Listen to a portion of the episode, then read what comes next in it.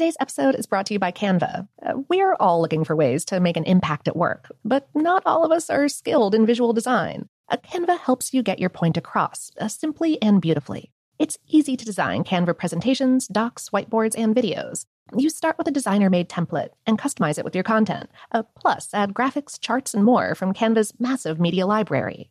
Whatever department you work in, Canva is perfect for any task sales decks, hiring docs, marketing brainstorms, employee videos, you name it. Anyone at work can design with Canva. Start designing today at canva.com. Designed for work. This episode is brought to you by Technically Speaking, an Intel podcast. When you think about the future, what kind of technology do you envision? Whatever the future holds, artificial intelligence will undoubtedly be at the heart of it all. Join Graham Class as he hosts season two of Technically Speaking, an Intel podcast, and hears from the minds transforming healthcare, retail, entertainment, personal computing, and more with the help of AI.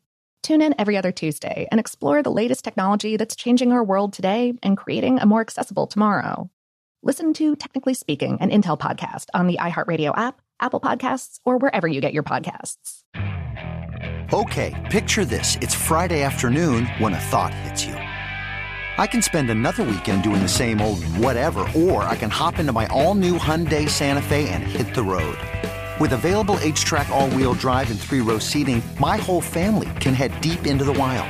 Conquer the weekend in the all new Hyundai Santa Fe.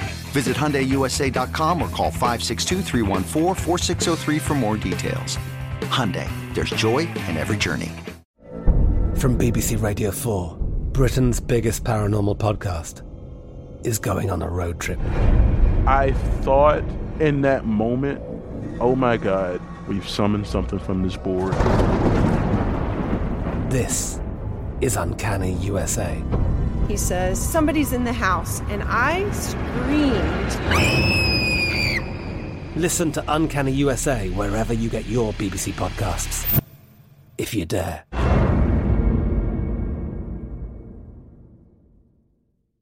What's up? This your boy Lil Duval, and check out my podcast, Conversations with Unc, on the Black Effect Podcast Network. Each and every Tuesday, Conversations with Unc podcast feature casuals and in-depth talk about ebbs and flows of life and the pursuit of happiness. Unlike my work on stage, I tap into a more serious and sensitive side to give life advice and simply offer words of encouragement, yet remind folks to never forget to laugh. Every Tuesday, listen to Conversation with Unc, hosted by Lil Duval on the Black Effect Podcast Network, iHeartRadio app, or wherever you get your podcasts presented by AT&T. Connecting changes everything.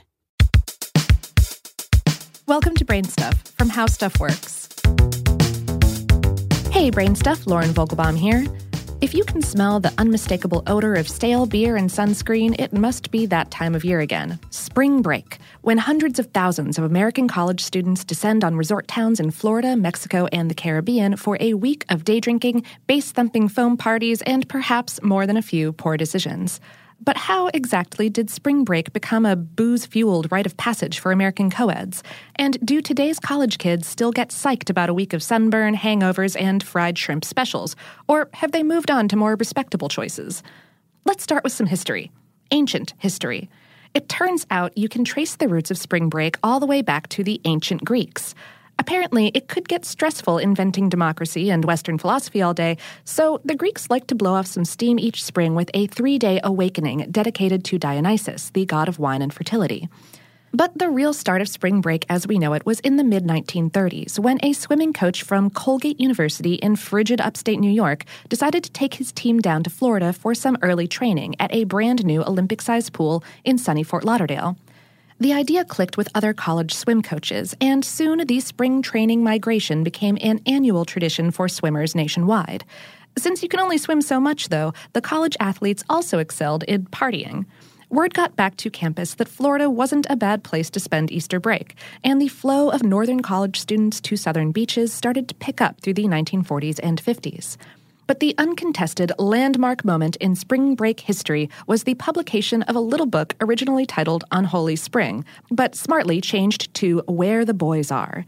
In 1958, Glendon Swarthout was an English professor at Michigan State University who tagged along with his students to witness their beatnik era shenanigans in Fort Lauderdale. Back then, hooking up was called playing house, and Swarthout witnessed enough house playing, beach cruising, and beer chugging in Fort Lauderdale to fill his breakout novel, published in 1960. MGM quickly turned Where the Boys Are into a blockbuster romantic comedy that made spring break in Florida seem like paradise. Or at least a version of paradise where you sleep 20 people to a hotel room, but the cute guy has a yacht. After Where the Boys Are, the spring break floodgates were officially wide open. Seemingly overnight, the numbers of college students visiting Fort Lauderdale over Easter vacation went from 20,000 to 50,000. In 1985, an estimated 350,000 students mobbed Fort Lauderdale during spring break. In response, the town passed tougher public drinking laws, and the mayor even went on Good Morning America to tell spring breakers to take their balcony diving, drunk driving antics somewhere else. Which they did. Other Florida beaches had already begun to pick up the overflow from Fort Lauderdale, including Panama City Beach and Daytona Beach. The latter became the shooting location for MTV's first ever spring break special broadcast in 1986. By the mid 1990s, MTV's annual Skinfest had become a cultural institution, showcasing live music performances and lots of Carmen Electra in a bikini from spring break destinations like Cancun and Jamaica. Around the same time, another spring break tradition was born far from the beaches of Florida or Mexico. In 1983, some black college students in Atlanta, Georgia, organized a picnic for kids who were stuck on campus over spring break. This was a few years after the number one disco hit Le Freak, and Rick James's Super Freak was still big, so the organizers decided to call their picnic gathering Freaknik. What started as a small get together with burgers, hot dogs, and a boombox would explode over the next decade into the spring break destination for black college students and high school students, and anyone else who felt like coming. By 1996, hundreds of thousands of black coeds would cruise into Atlanta for Freaknik, clogging traffic day and night for a multi day street party. Freaknik cemented Atlanta as a mecca of black culture, but the party fizzled out around 1999 as the mayor cracked down hard on cruising. Gone are the heydays of MTV and Freaknik, but is spring break still a big deal for today's college kids? Numbers are hard to come by, but as recently as 2013, Panama City Beach was drawing 500,000 people a year to its sugary white shores.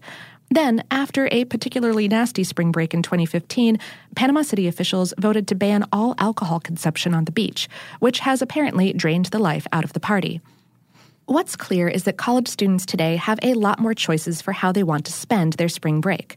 The beaches are definitely still popular. According to a 2015 survey, 50% of college students planned to go somewhere warm for spring break, but so are trips that emphasize meaning over mayhem.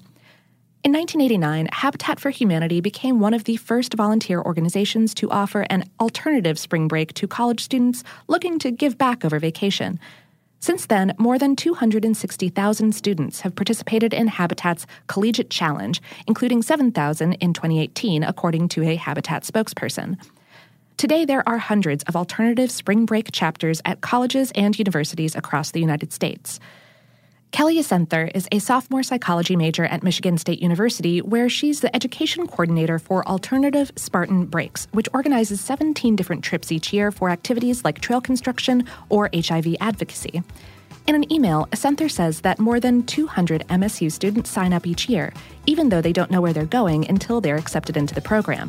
For them, it's about the experience, not the destination.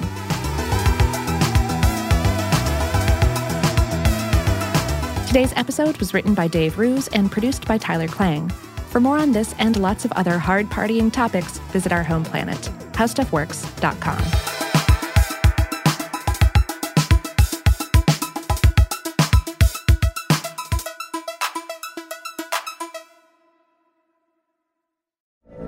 From BBC Radio 4, Britain's biggest paranormal podcast is going on a road trip.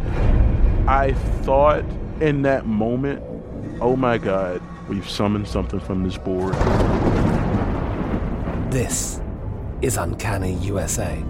He says, Somebody's in the house, and I screamed. Listen to Uncanny USA wherever you get your BBC podcasts, if you dare.